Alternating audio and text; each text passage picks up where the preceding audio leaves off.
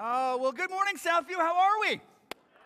Oh, good to have you here today. If you're a guest, welcome. My name is Brad. I'm the pastor here at Southview. It's so good to have you worshiping, whether you're here with us in person, online, watching, however you're connecting. We're so glad that you're here. I want to read a scripture to you Psalm 8, verse 1. It says, O Lord our God, how majestic is your name in all the earth. You have set your glory above the heavens. So it talks about earth and it talks about heaven. It talks about how God is even bigger than all of that. So think about how huge earth is. It's like 25,000 miles in circumference around. You're talking about a, a, a, an area mass of about 200 million square miles, the earth. And the heavens are even bigger than that. As big as earth is, you can fit over a million earths inside the sun.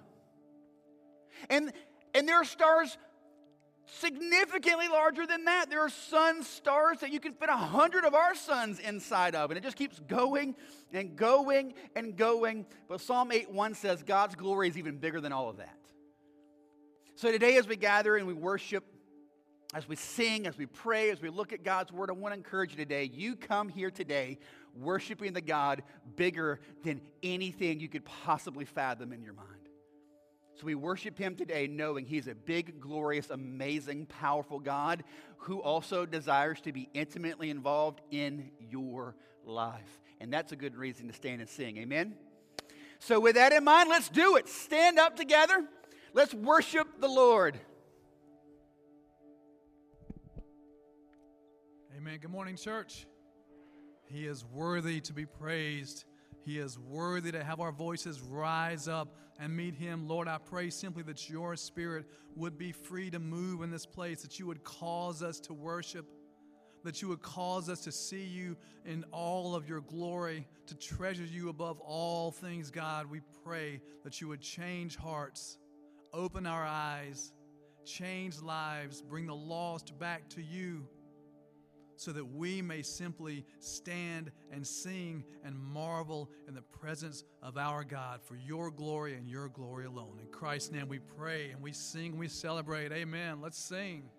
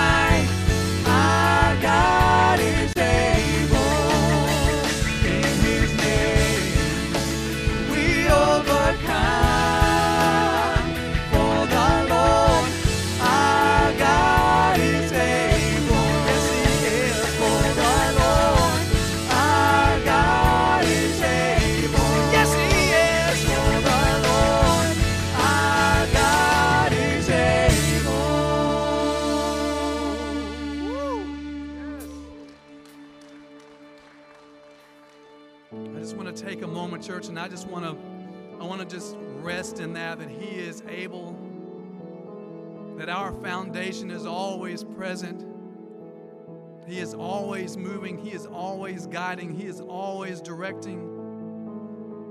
God's purpose for your life, what He desires of you and what He desires of me, is found in part in the book of Jeremiah where He says, I will give them a heart to know that I am the Lord, and they shall be my people, and I will be their God, for they shall return to me with their whole heart. He doesn't want just a portion of our lives, He doesn't want us to hold back some things.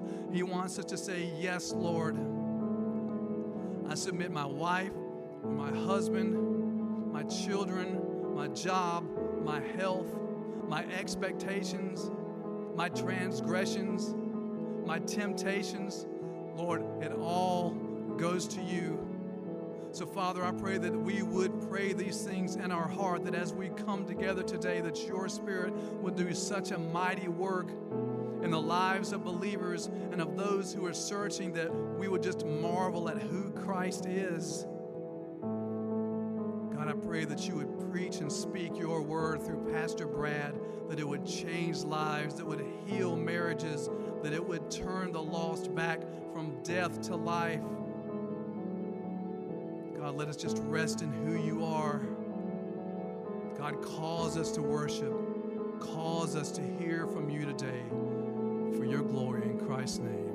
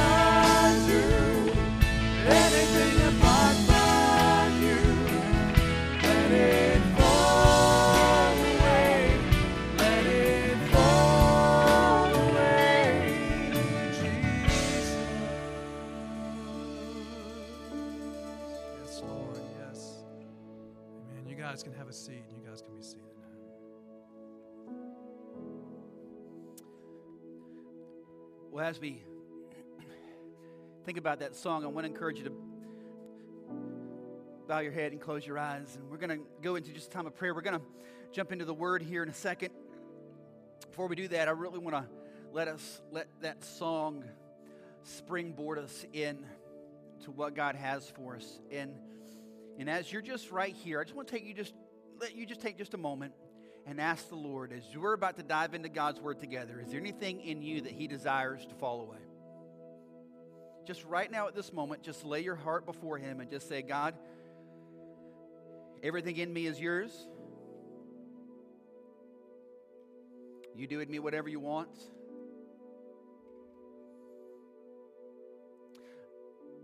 There's a quote that Marie and I have been bouncing back and forth with one another this week from a pastor by the name of John Wimber. Says, You are just change in God's pockets, and He can spend you any way He wants. You belong to God, and He can do with you whatever He desires to do. And that's not a scary thing, that's a good thing because He's the only one good enough, holy enough, powerful enough, loving enough to know what's best for you, and that includes you. So take just a moment and set your heart before the Lord and say, God, as I dive into your word here, you show me anything you want to show me. You do anything in me you want to do in me. It's all yours. I submit myself to you.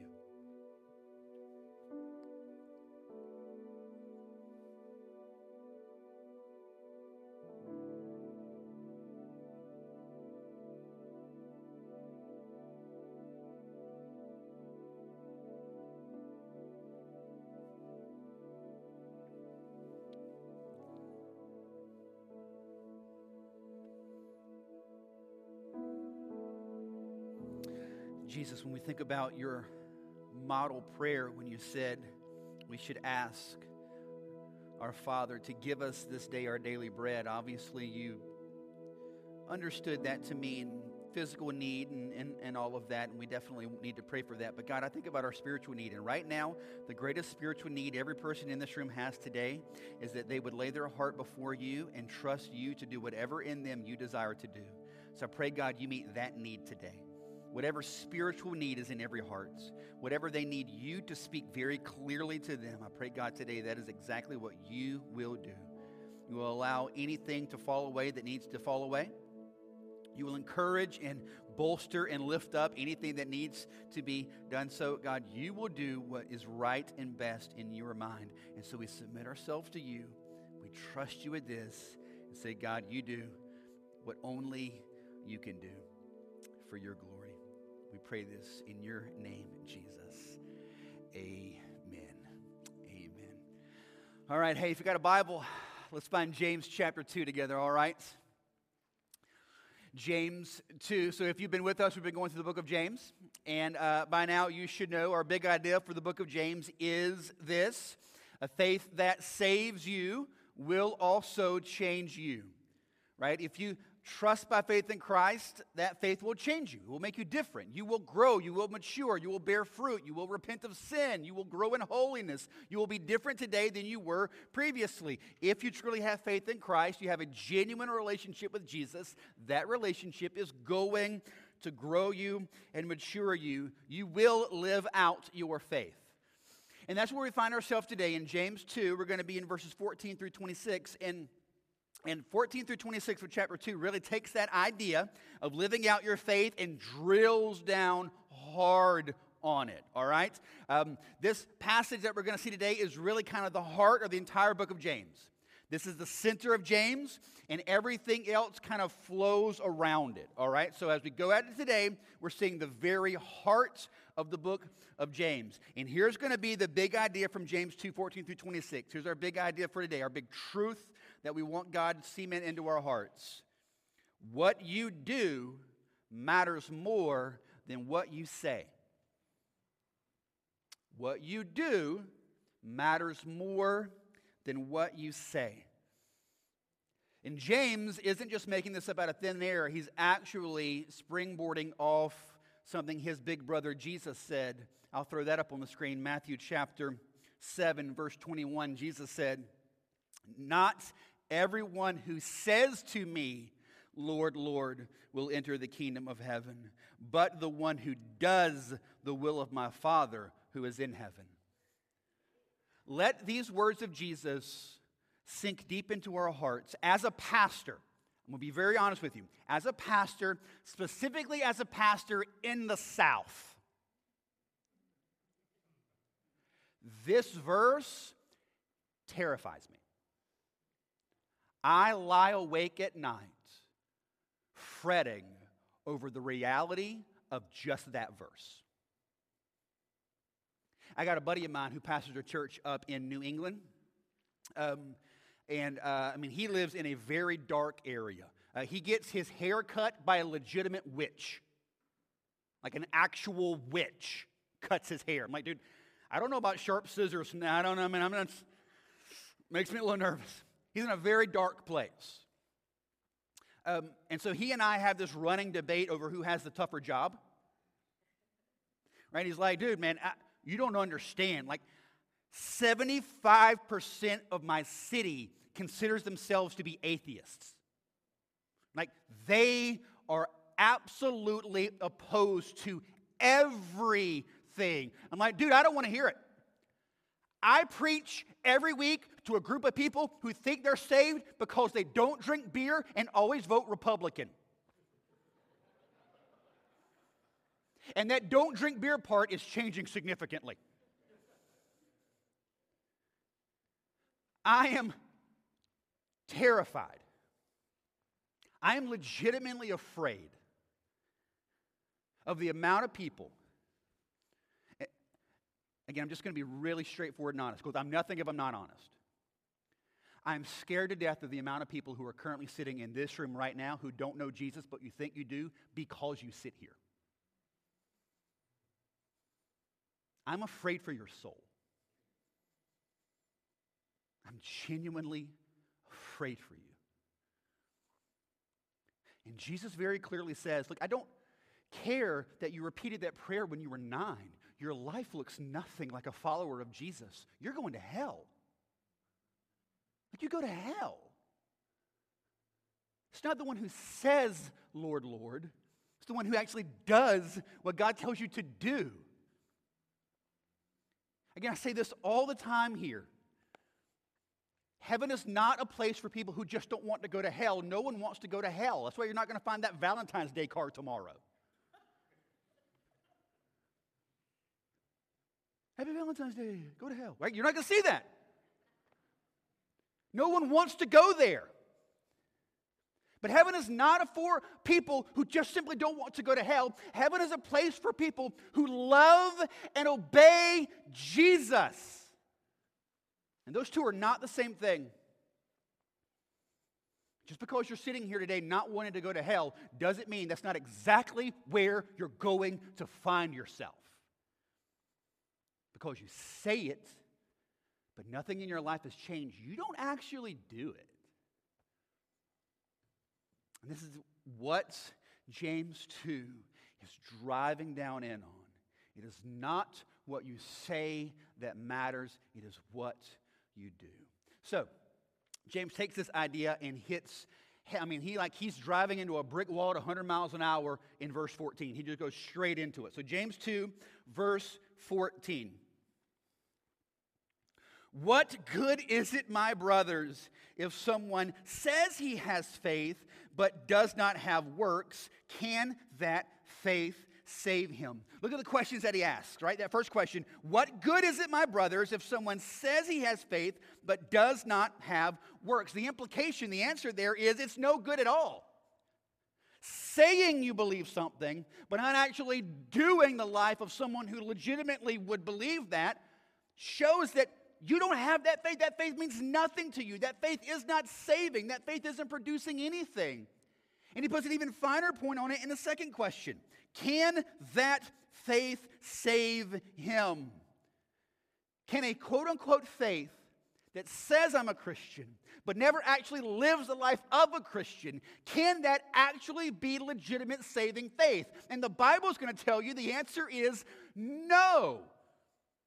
It's not.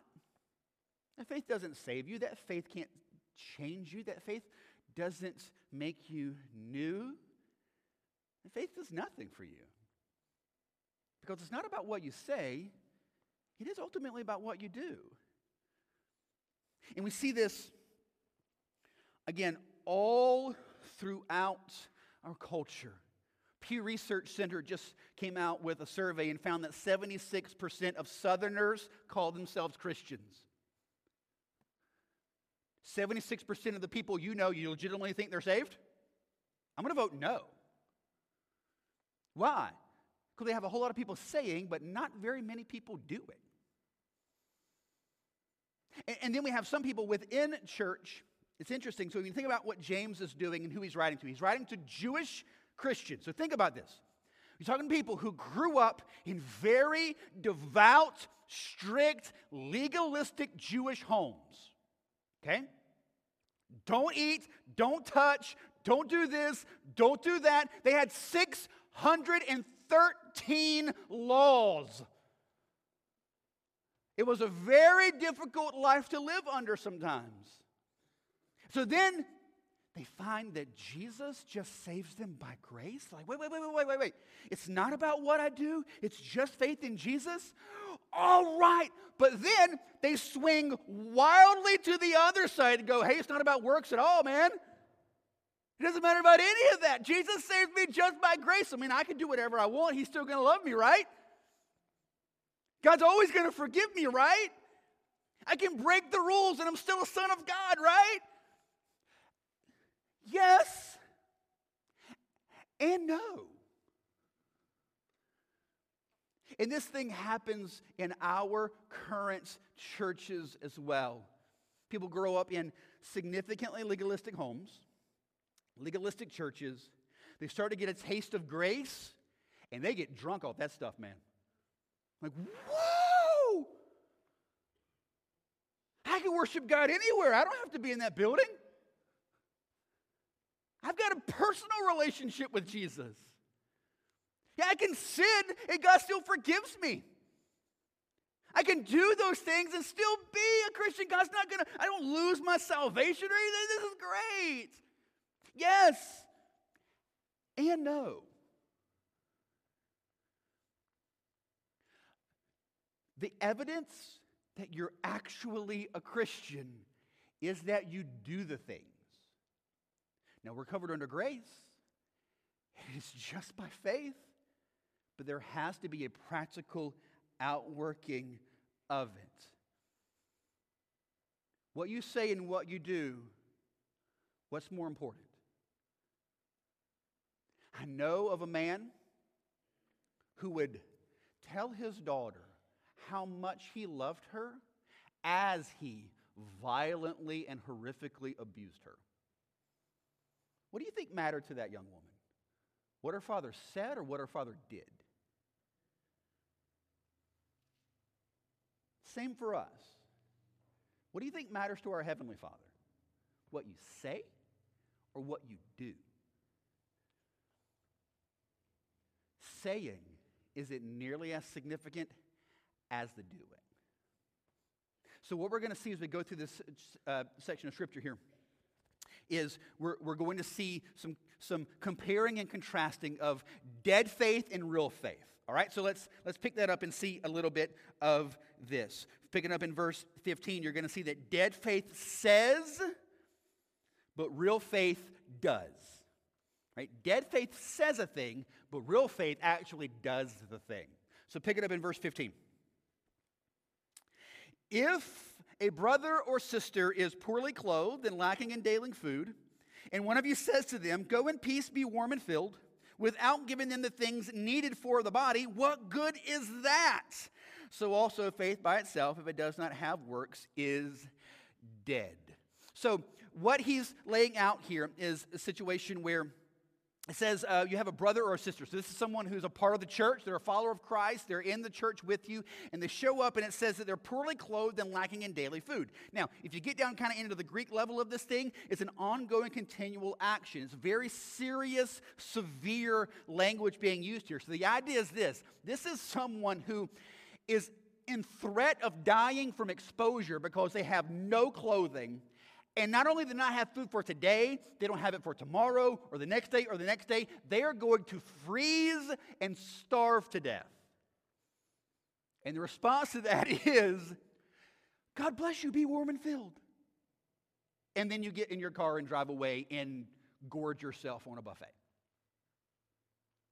And, and what James is trying to get at here is so, do you g- genuinely think that's an example of simply telling someone you'll pray for them when they actually need a legitimate need that you can feel right now at this moment? Is that actual faith? Is that actually living out the faith? Like, there's a need, you see the need, you can feel the need, but you just go, hey, God bless you. What he says there in verse 17 is that faith is dead. It's useless, it accomplishes nothing. So if you take it kind of zoom out a little bit, even take it out of that specific situation of someone in physical need and you don't necessarily meet that need, but you just kind of say the words, but you don't actually do the thing. You say the Christian platitudes, but you don't actually feel the need. Kind of zoom out from that a little bit more. The big idea this little couple of verses is trying to get at is again, saying doesn't matter. The, what matters is the doing. Do you actually do the faith? Do you exhibit a changed life that manifests out in good works? Like, this is foundational to the Christian faith. In, in fact, it, it, in just a few moments as we wrap up the service, I'm going to do the announcements. And one of the announcements is going to be baptism. We're going to have a baptism in a few weeks. And so if you're interested in that, you can sign up for that. But so, how we do baptism here is if you're interested, you let us know by texting in or grabbing us or whatever and we make an appointment to sit down with you. And we sit down with you, we just want to chat. And there are two big questions that I want to talk through with you. Number one is I ask you just to explain how someone becomes a Christian, right? Just explain to me how someone gets saved. I want to hear this person be able to articulate the gospel, right? Because at the end of the day, the gospel is good news. It's good information. It is good knowledge. So we have to know 1 Corinthians chapter 15. It is of first importance that Jesus died according to the scriptures, was buried, was rose again according to the scriptures, right? It's you have to understand that's how someone is saved, right? We ask that question because we don't want someone, we've had all this. You ask someone, so how do you become a Christian? Well, you be a good person. No. Will you join the church. Mm, no. How do you become a Christian? Well, that's why I'm getting baptized, so I can be a Christian. No. All right, so we ask that to clarify because we want to make sure they understand how someone becomes a Christian. Second question that we ask them is this So, how has Jesus already changed you? So, you've trusted by faith in Christ. Praise God for that. So, tell me some of the things that Jesus is already doing in you.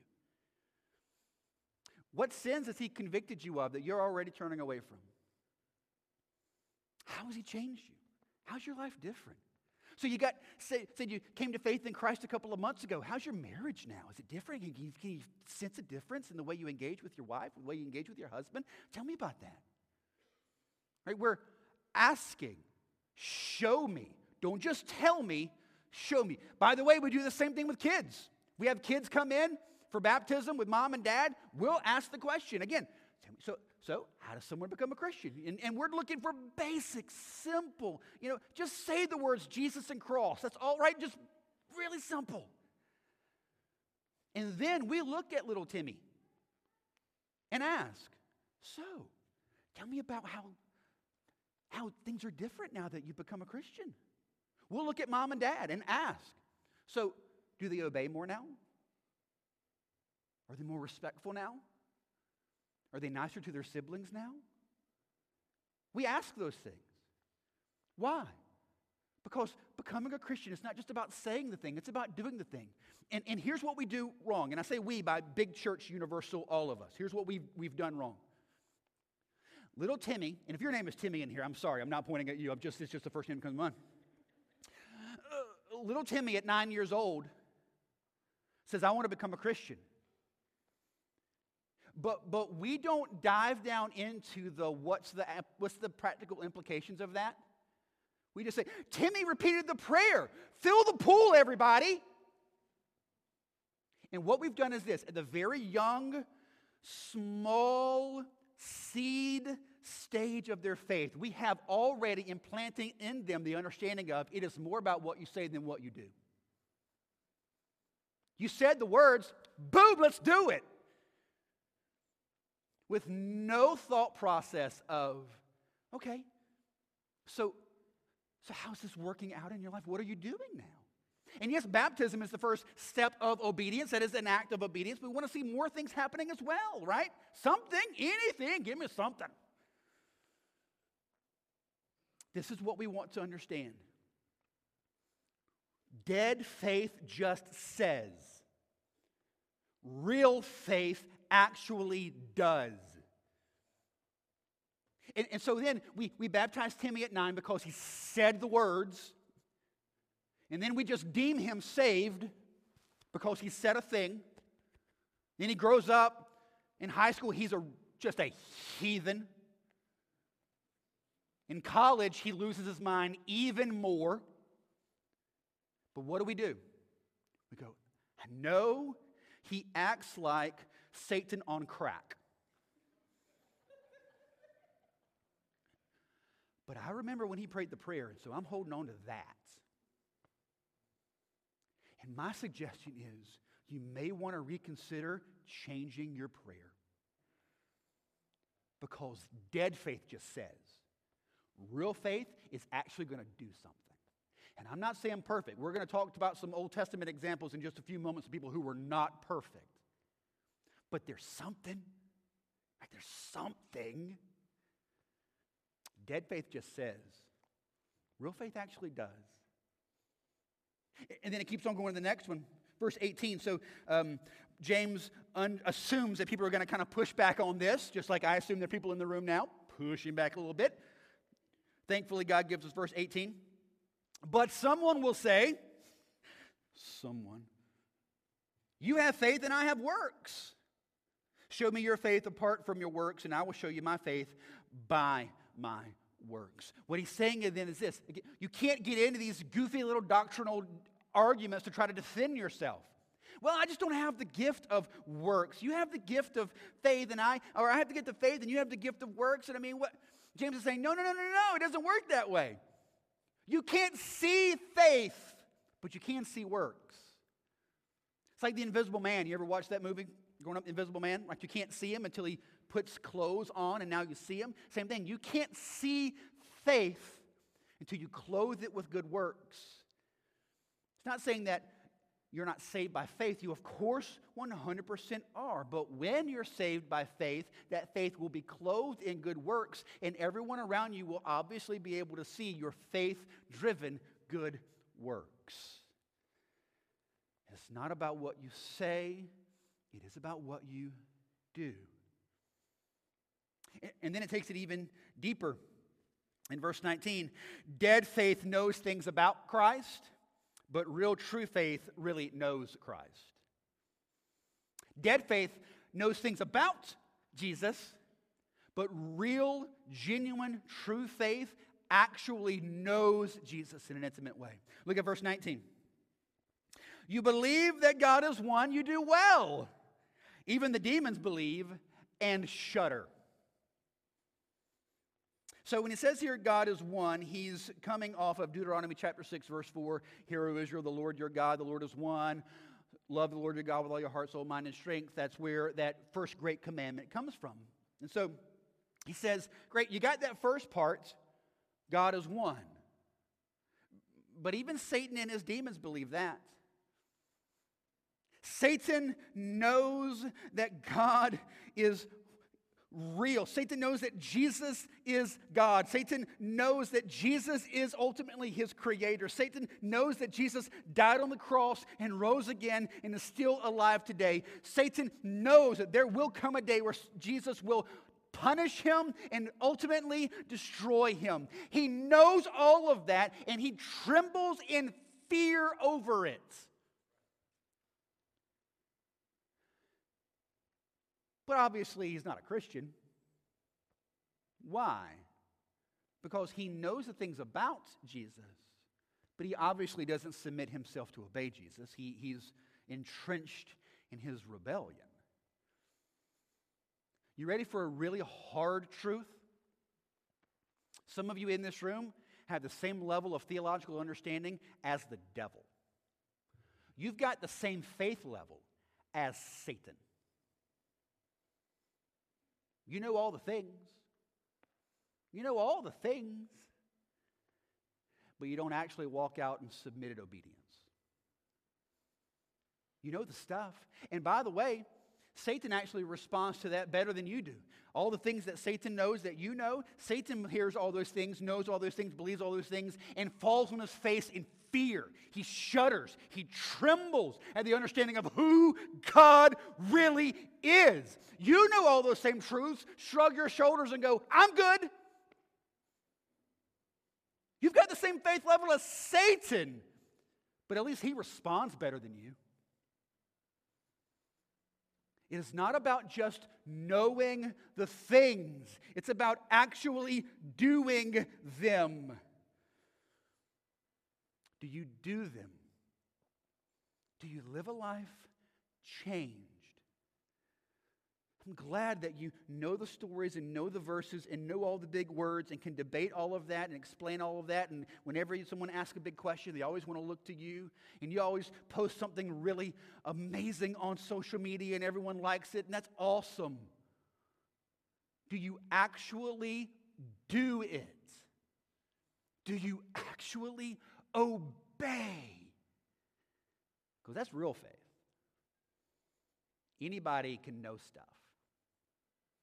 Do you actually know Jesus? Are you intimate and close and personal with Jesus? That's what James is trying to ask here. And he gives a couple of Old Testament examples to this. Verse 20 Do you want to be shown, you foolish person? That faith apart from works is useless. So he gives a couple Old Testament examples. He starts first with Abraham, verse 21. Was not Abraham our father justified by works when he offered up his son Isaac on the altar? You see that faith was active along with his works, and faith was completed by his works. And the scripture was fulfilled that says, Abraham believed God, and it was counted to him as righteousness, and he was called a friend of God. So James um, uses uh, two stories of Abraham and kind of puts them together to explain what's going on in Abraham's life as far as his relationship with God and how that kind of worked out. So, the, the first story that he talks about is Abraham and offering up his son. So, Abraham and Sarah, if you know the story back in the book of Genesis, Abraham and Sarah are really, really old. Really, really, really old. They don't have kids, but they want kids, and they've not been able to have kids. Like, they're like old and God comes to Abraham with a promise.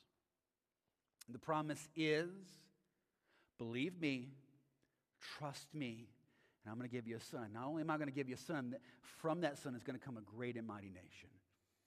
And it says in verse 23 that Abraham, when he heard this, believed God, and it was counted to him as righteousness, and he was called a friend of God. Abraham entered into a relationship with God just by faith because he trusted in what God was telling him. That's salvation. But you keep on going in Genesis chapter 22, if you were to read the story. He gets his son Isaac, and then God tells him in verse 22 to take that son and kill him, sacrifice him on the altar. And that's exactly what Abraham did. And that's what we see in verse 21. Was not Abraham our father justified by works when he offered up his son Isaac on the altar? Again, this doesn't mean that Abraham was saved, was justified, was made right with God because of what he did. What it's showing here is he was right with God because of his faith, but because of that, he did what God told him to do, and that good works proved that he was right with God through faith. And that's where verse 22 comes in. You see that faith was active along with his works, and faith was completed by his works. The word completed means to bring to maturity. So, what it means is Abraham became more and more and more mature in his faith by obeying God. The more he obeyed, the more mature he got. The more he obeyed, the more mature he got. Now, if you know the story, was Abraham perfect in his obedience? No. Right? He made a lot of big boo boos. Right? He let his wife talk him into uh, being with another woman to have a kid. Never a good idea. Don't do that. Uh, he also gave his wife away to another man twice to save his own skin. Again, not a good idea. Don't do that. Uh, can you imagine? I mean, the first time, all right, can you imagine the camel ride home after the second time? Right? Sarah's like, You did it again? I'm sorry, I thought he was going to kill me. I didn't know what to do. He was very, very, very, very imperfect in his faith. But as he did just these small acts of obedience, and small acts of obedience and small acts of obedience. He grew and grew and grew to the point of maturity that to the at the ultimate of his faith in Genesis 22, he was willing to kill his son because God told him to. And the book of Hebrews said he had so much faith that if he killed him, he believed God would just raise him from the dead. Like he had that much faith, he was willing to do that kind of obedient work. His good works brought maturity. Uh, the next story is about Rahab. You see that in verse 24.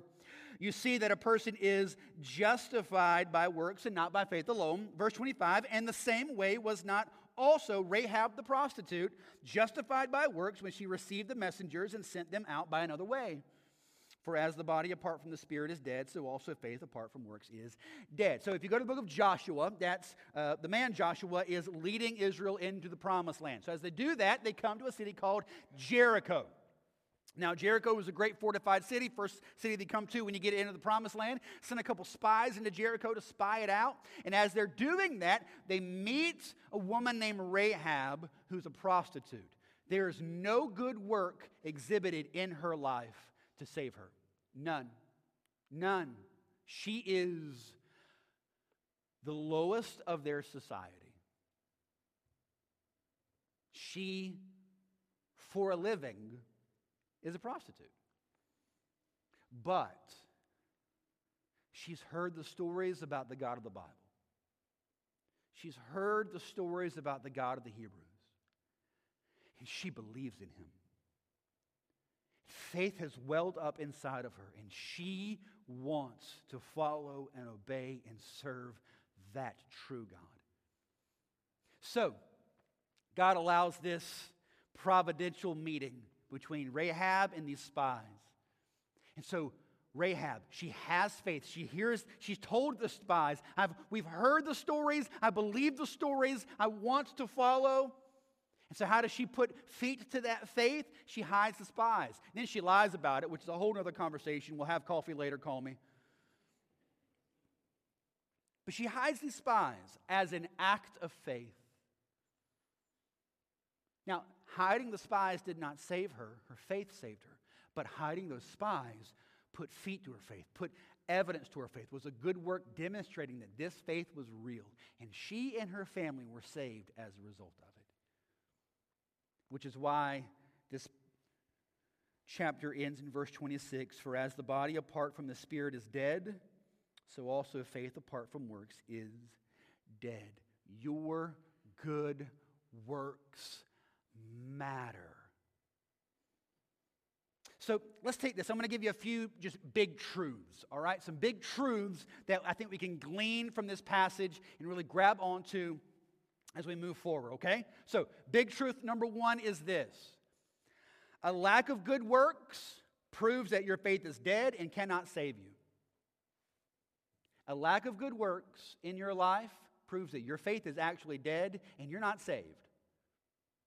Second Corinthians chapter 13 verse 5. This is the apostle Paul. Listen to what he tells Christians to do. He's writing to a church. He's writing to the equivalent of Southview Baptist Church. And here's if he was standing up here reading this to us, here's what he would say to every one of us, guy holding the mic included.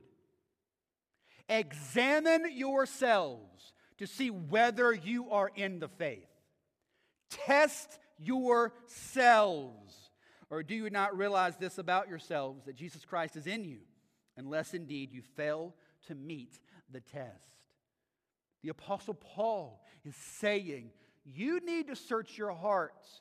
You need to examine the fruits of your life and see if you actually pass the test.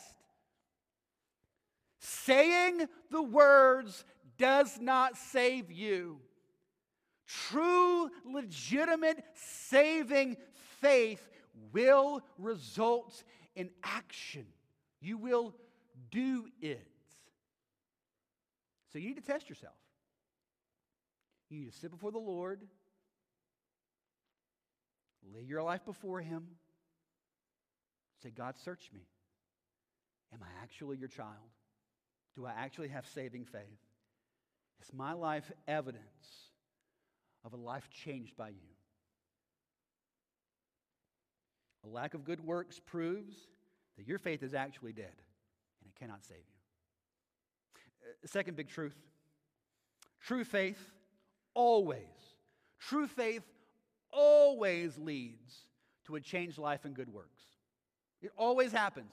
You are not the exception. You are not the footnote. I understand that for some of us, this is really interesting. As we come to faith in Christ, a lot of times people who come to faith in Christ come from very bad situations. And so I'm not saying you go from, um, uh, I can't find my pants to Mother Teresa in 24 hours, right? I'm not saying that. But what I am saying is this if you have true, legitimate saving faith, like you're going to start to be different, right? You're going to be different. Ephesians 2:10 For we are his workmanship created in Christ Jesus for good works, which God prepared beforehand that we should walk in them. The idea is if you're actually a Christian, then God has already prepared good works for you to walk in. And if you're not walking in good works, that means you're not actually in the faith. Right? If you are a Christian, God has good works set out before you. And if there are no good works you're walking in, you got the back end wrong. You never came to faith in Christ. Right? This is a natural outflow of genuine saving faith. Third big truth when you have true faith, your good works will help deepen that faith even more. Philippians 2 12 and 13. Therefore, my beloved Son, as you have always obeyed, so now, not only as in my absence, in my presence, but much more in my absence, work out your own salvation with fear and trembling. For it is God who works in you, both to will and to work for his good pleasure. And when you have faith, you have to work out that faith to deepen that faith. How you grow deeper in Christ, how you grow more mature in Christ, how you grow farther in Christ is by obeying Christ. This is how you do it. People ask, how do you go deeper? How do you get more mature? By obeying Jesus. That's how you do it. I'm not saying it's easy, but I'm also saying it ain't complicated. Right? It's not, it's not confusing. How do you grow deeper? What did Abraham do? Abraham's faith was completed by his good works as he obeyed God and obeyed God and obeyed God and stumbled and fell and made some stupid decisions and had to repent. But as he obeyed and obeyed and obeyed, his faith became complete. Your faith is not completed through what you say. Your faith is not completed through what you know. Your faith is completed through what you do. That's how you mature. That's how you grow. Obey. And God is glorified in this. Matthew 5 16. Let your light shine before men that they may see your good works and glorify your Father who is in heaven. Change people, living changed lives, manifesting in good works, glorifies God. People look at that and go, Whoa, God must be doing something there. So let's get really simple. You ready? You are matured in your faith through your good works. So let's just get really practical. Gentlemen, if you are married, here's what you do you devote yourself, you set your heart to, you devote yourself to obeying God by loving your wife like Jesus Christ loves his church. You just do that. Obey that. You just set your heart to obeying that. And I promise you, God will take you deeper than you ever thought He could do. Ladies, if you're married, you set your heart to submitting to your husband like you submit to Jesus. You obey him there. And I promise you, he will take you deeper in other things than you ever thought possible. Kids, students, you want to go deep in the Lord? Here's what you do you obey God by honoring and obeying your parents. No amens on that one at all? You do everything your parents tell you to do, and you do it with a good attitude, and I promise you, God will take you deeper than you ever could have gone. Because you do not go deep through what you say or through what you know, it is through what you do. Obey God, and He will take you farther. Disobey God, and at best you're stuck, and at worst you might just be lost. Let's obey. I, am going to ask our, our band to come up. And uh, I'm going to ask you if you just go ahead and kind of, you can shut your Bibles and kind of close your eyes and let's just kind of get settled here for just a second. We're going to we're to end in just a moment with, with a worship time. But I just want to pray over us. And um, we'll, we'll end where we began. What you do matters more than what you say. What you do matters more than what you say. As we began our study in the book of James about a month and a half ago, I said that there are kind of four groups of people that I'm praying for as we go through James. And I want to reiterate that kind of at our halfway point, right? We're at halftime today. It's the Super Bowl, so we're at halftime. So I want to reiterate this. So I'm going to ask you to bow your heads, and I want to pray over, over these groups. Um, first is this there are those here in the room, and you are actively seeking to live for Jesus, love Jesus, and obey Jesus. And to that I say, Praise God. My prayer over you this morning is that God would take you even deeper. And my prayer for you, what your prayer would be, is that this morning you would say, God, take me even deeper. Are there areas that I'm not walking in full obedience? Are there areas where I can do even more? I'm saying a little more than I'm doing. You want to go even farther. I pray today that you would sit before the Lord this morning and say, God, do even more in me. I'm thirsty for even more. Do even more.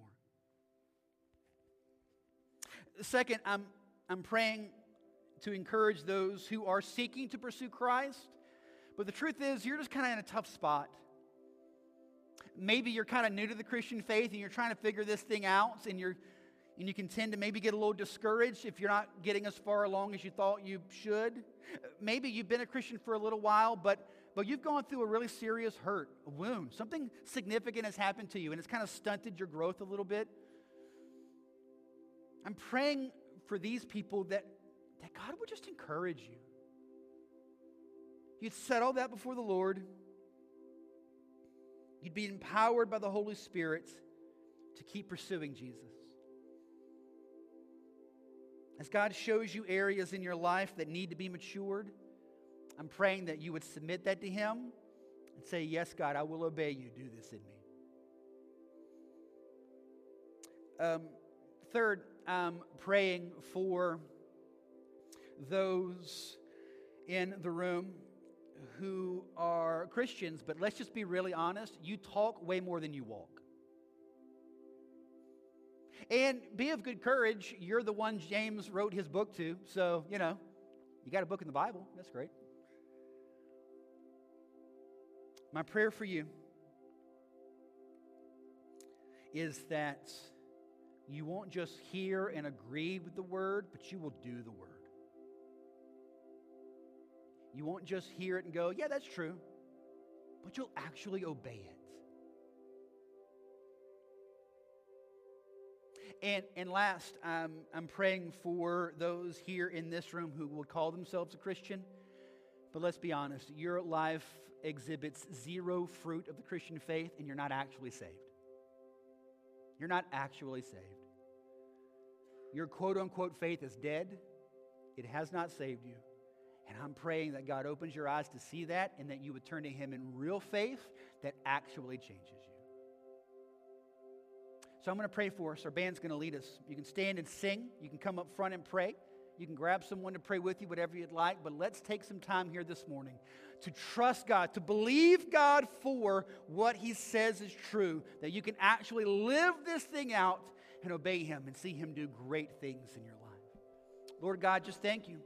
Thank you, Jesus, that you came and died and rose again to save us, to forgive us, to make us new. Thank you, Jesus, that you've done this in us. I pray, God, that you would allow more and more and more growth and maturity to happen in us as we obey you more and more and more for your glory. I pray that we would be a people who doesn't just say, but we will do. Do this in us, Jesus. We love you. Thank you. We pray this in your name. Amen. Let's stand. Let's worship together.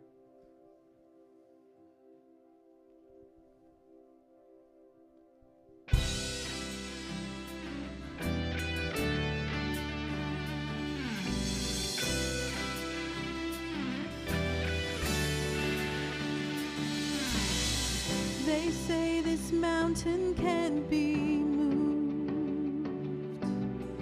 They say these chains will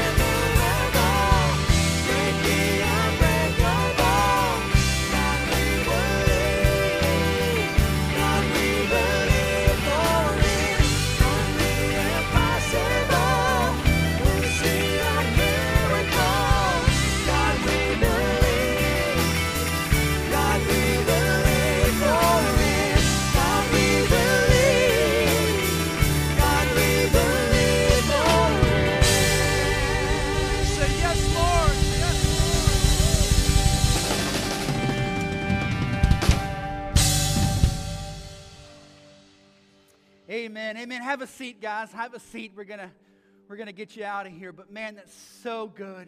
So good. Hey, If you are a guest with us worshiping today, thank you so much for being here. I'd love for you to do two things. Number one, if you're a guest, uh, first, if you can grab your phone right now and just text the word connect to our number, 910 424 1298, just so we can know who you are and connect with you. Second is this my wife and I are going to be up front. We'd love to meet you. Just come up front, and say hi, put a name and a face together. We'd love to chat with you. So if you're a guest, please do those two things. And, and for all of us, we've got our three big announcements. We want everyone to know what's going on here uh, at Southview. First is this I mentioned baptism. That's going to be March 6th. If you are ready to walk through baptism, you've trusted by faith in Christ and ready to be baptized now, uh, just text the word baptism to our number. That'll come straight to us. We'll reach out to you, make an appointment for us to sit down and chat through that a little bit so you can know what's going on. But if you're interested in that, that's March 6th. So text in for that. Second, Ladies of Grace Beach trip. Uh, their beach retreat, that's going to be March 3rd through the 6th. There are a couple of spots still available. Uh, full payment, uh, it- that's going to all end by February 27th. Okay, so you got a couple of weeks, um, but only have a few spots available. So if you're interested in that, text beach to our number. That'll get you set up and ready to go for that. And then our guys, not to be outdone, are going to have a retreat October 21st through the 23rd. Uh, guys, if you want to sign up for that, text retreats. That's going to be for uh, men as well as middle school and high school. If you have, now, in order for a middle school or high schooler to go, we're asking that you have a parent go with you, or um, if your parent's not able to go, contact us and we'll work through the paperwork for that to be okay. Um, but if you are a guy going, it's going to cost you 160 bucks. If you're a middle schooler or a high schooler, it's going to cost 100 bucks. Um, but we're going to get away for a few days and really encourage and pour in to one another uh, in God's Word. So, very, very excited about that. So, sign up for that retreat uh, by texting that to our number. And for all the other announcements that we have, everything that's going on, you can download our app, iTunes or Google Play. That's going to help you find all the announcements, sign up for things, find a journey group, give online. You can either give through the app or give in our giving boxes, whatever works best for you. Uh, but we encourage you to do that. Um, and you have been so faithful with that, and I just, I just appreciate that so much. Uh, our vision here at Southview is that we would lead people to enjoy and revere Jesus with all their hearts. That they would worship God with everything they have, that they would nurture that relationship in themselves and in other people, and that they would then go out and share, be a witness in this lost world about how great and glorious Jesus is. That's our desire for you. That's our prayer for you. It's what we're seeking to have God build up in us as a body. And so we're, that's our prayer. That's our desire for you. So, with that, I encourage you, let's leave today living that life of obedience, of submission, and joy in Jesus Christ because He's just that good. So, Jesus, we thank you. We love you. We, we adore you. We enjoy you. And I ask you, Jesus, that you would allow us to keep growing in holiness and obedience so that we can walk in all the fullness that you have for us. Thank you, Jesus. We love you. We pray this in your name. Amen. God bless you guys. Love you. Have a great week.